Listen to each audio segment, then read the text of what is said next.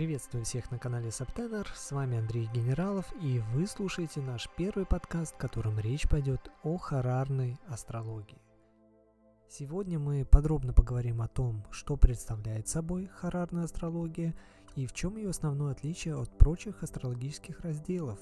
А также мы немножко заглянем в историю и попытаемся понять, где лежат истоки самой харарной астрологии.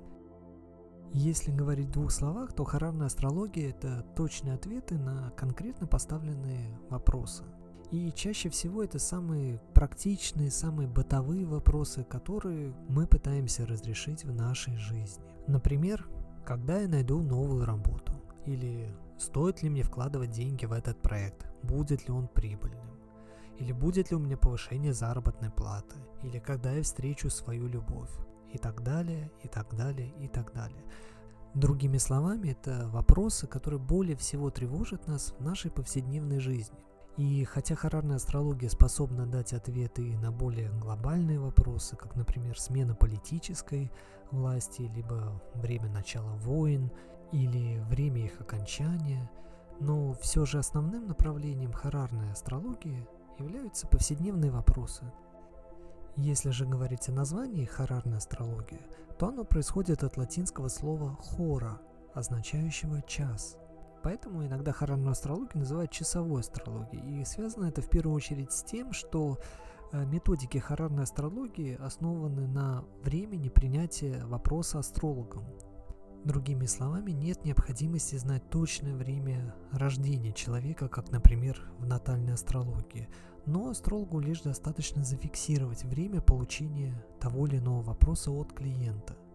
И таким образом карта строится на тот момент, когда астролог получает соответствующий вопрос. То есть можно сказать, что астрологическая карта в харан астрологии представляет собой карту рождения вопроса. И хотя бытует мнение, что харарная астрология была открыта относительно недавно, лишь в эпоху средних веков, Однако это довольно-таки распространенное заблуждение среди некоторых современных астрологов ввиду отсутствия элементарного знания истории как самой астрологии, так и харарной астрологии в частности.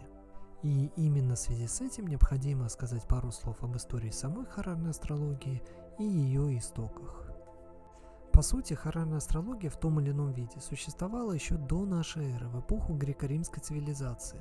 Однако сами техники несколько отличались от современных, так как были разделены на два отдельных направления – интерпретация мыслей и получение ответа на конкретный вопрос. И хотя они не были столь сильно развиты, как методики иных разделов астрологии того времени, в частности натальные и мунданные, тем не менее это дает нам возможность предположить о более древних, более глубоких истоках самой харарной астрологии.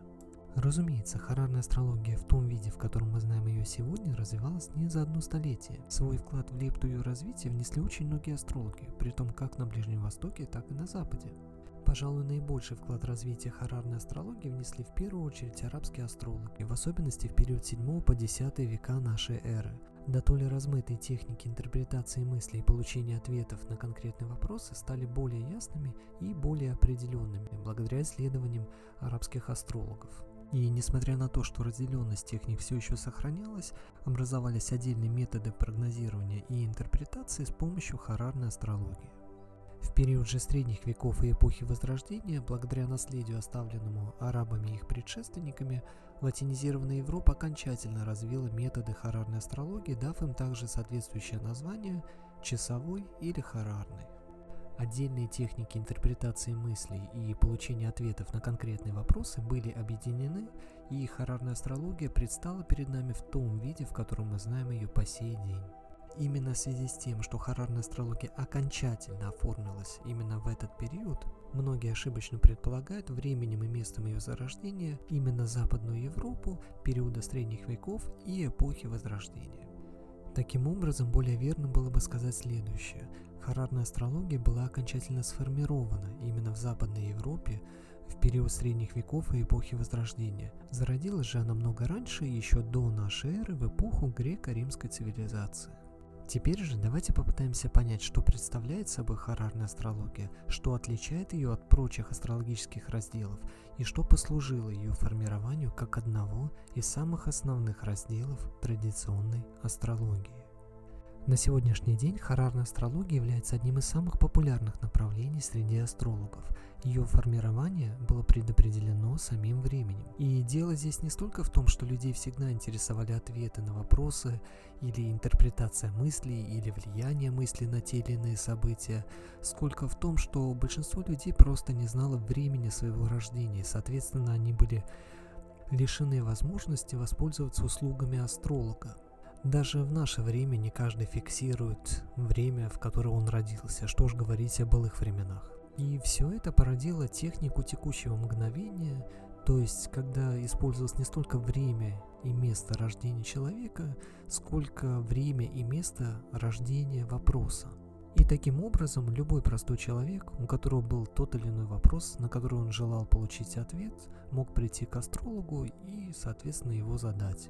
В дополнение к этому можно добавить также и то, что услуги натальной астрологии э, были довольно-таки дорогостоящие, и не каждый мог себе их позволить. Естественно, что э, такими услугами могли в основном пользоваться так называемые сильные мира сего, то есть те люди, которые обладали определенной властью, определенными деньгами и которые могли воспользоваться, соответственно, услугами астролога. То есть простому человеку, самому обычному, так скажем, э, это было недоступно. Все это послужило развитию самой харарной астрологии и тем многочисленным вопросам, на которые она была способна дать ответ. То есть, по сути, харарная астрология стала своеобразным универсальным инструментом, с помощью которого можно было получить ответ практически на любой интересующий человека вопрос, независимо от того, знает он свое время рождения, место рождения, дату рождения или нет. При этом стоит отметить, что харарная астрология это не обычная «да» или «нет», как это принято в среде некоторых современных астрологов. Но харарная астрология – это и сроки, и события, и интерпретация мыслей, и рекомендации, э, и многое-многое другое. То есть, по сути, это основа всех прочих астрологических разделов. Не случайно, к примеру, во времена Уильяма Лили в 17 веке и даже ранее харарная астрология служила базовым разделом, с которого начиналось изучение астрологии как таковой. То есть астролог постепенно повышал свое мастерство, начиная с харарной астрологии, проходя через натальную астрологию и восходя к мунданной астрологии. В основе харарной астрологии лежит герметический закон аналогии подобия, то есть в малом является великое, в низшем высшее. На основе положения высших небесных тел или планет можно запечатлеть в тот или иной момент времени как мысли человека, так и события, которые его интересуют. Разумеется, это также касается вопросов, на которые ищет ответ человек.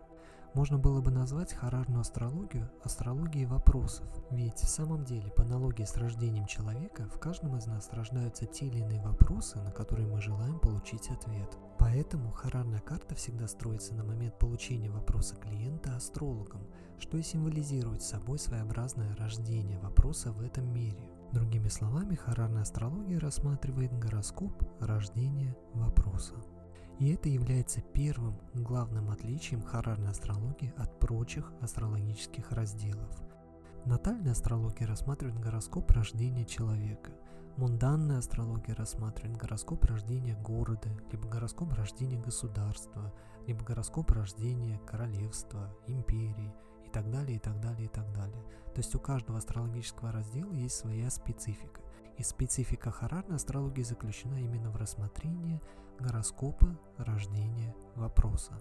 Планеты в харарной карте предстают главными действующими лицами, подобно актерам на сцене. Каждой из них отведена своя особая роль в зависимости от управления тем или иным астрологическим домом и реже от своего естественного значения. Другими словами, они предстают символическими представителями тех или иных сфер жизни в зависимости от управления тем или иным домом. Например, если человека интересует вопрос о брате или сестре, то используется третий астрологический дом, который отвечает за братьев и сестер. И, соответственно, его управитель, то есть планета, которая управляет этим домом, будет представлять собой брата либо сестру, задающего вопрос человека. В традиционной харарной астрологии используют лишь 7 планет нашей Солнечной системы для управления 12 знаками зодиака и, соответственно, 12 домами гороскопа. Уран, Нептун и Плутон так называемые транссатурновые планеты, используются крайне редко и в большей степени как неподвижные звезды, по аналогии с их действием. Другими словами, в их отношении используют лишь соединение с планетами либо куспидами тех или иных домов. Само рассмотрение карты дополняется арабскими частями, антисами, неподвижными звездами и прочими составляющими харарной астрологии. В качестве аспектов используют так называемые мажорные аспекты и соединения. Другими словами, в традиционной харарной астрологии вы не найдете полутора квадратов, полуквадратов, бинонагонов, нонагонов и прочие выдумки современной астрологии. Для построения астрологической карты используют систему домов Ригио Монтана, которая себя широко зарекомендовала в харарной астрологии. В частности, ей пользовался и наиболее прославленный представитель харарной астрологии 17 века Вильям Лили, а также многие другие прославленные астрологи. Движение планет рассматривается в символическом значении, то есть когда те или иные градусы переводятся в определенные единицы времени. Предположим, той или иной планете необходимо пройти 2 градуса до соединения с другой планетой. В реальном времени она пройдет их за 3 либо 4 дня, предположим. Но в харарной астрологии не используется это реальное время, но используется символическое время в зависимости от вопроса. То есть в одном вопросе эти 2 градуса могут равняться 2 неделям, в другом вопросе эти 2 градуса могут равняться 2 часам, в третьем вопросе они могут равняться 2 годам. То есть все зависит от самого вопроса и его контекста, который определяет те единицы времени, которые мы должны выбрать. Например, если человек задает вопрос о том, когда поступят деньги ему на счет, и мы, предположим, видим, что планета, задающая вопрос, соединяется с планетой денег ровно через 2 градуса.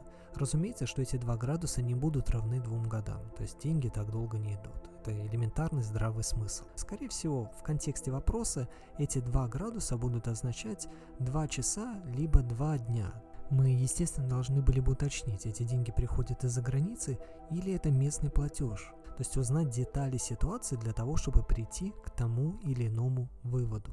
И это является еще одной очень важной особенностью харарной астрологии – искусство мыслить, умение включать свой разум и думать, что то или иное положение планет в знаках либо в домах может означать в контексте заданного вопроса – то есть это необычное заучивание положения планет в знаках, положения планет в домах, либо аспектов между планетами, что мы видим в современной неоастрологии, но это именно искусство как таковое. Понять, что символически означает то или иное положение в контексте заданного вопроса. Одно и то же положение планет может означать совершенно противоположные вещи в разных вопросах. И именно поэтому харарную астрологию очень часто называют искусством, Каждая карта в ней уникальна, по-своему не похожа на все остальные. Ответ на один и тот же вопрос может быть показан самыми различными способами. Именно поэтому харарная астрология – это настоящее искусство. Разнообразие вопросов в ней просто немыслимо, от самых простых и банальных, заканчивая самыми сложными и глобальными вопросами. В определенном смысле это наиболее универсальный раздел астрологии – можно без сомнения утверждать, что с помощью харарной астрологии можно получить ответ практически на любой интересующий человека вопрос. Харарная астрология является простой и сложной одновременно. Простой в своих основах, но сложной в своем практическом применении, потому что неповторимость карт вопросов делает из харарной астрологии настоящее искусство.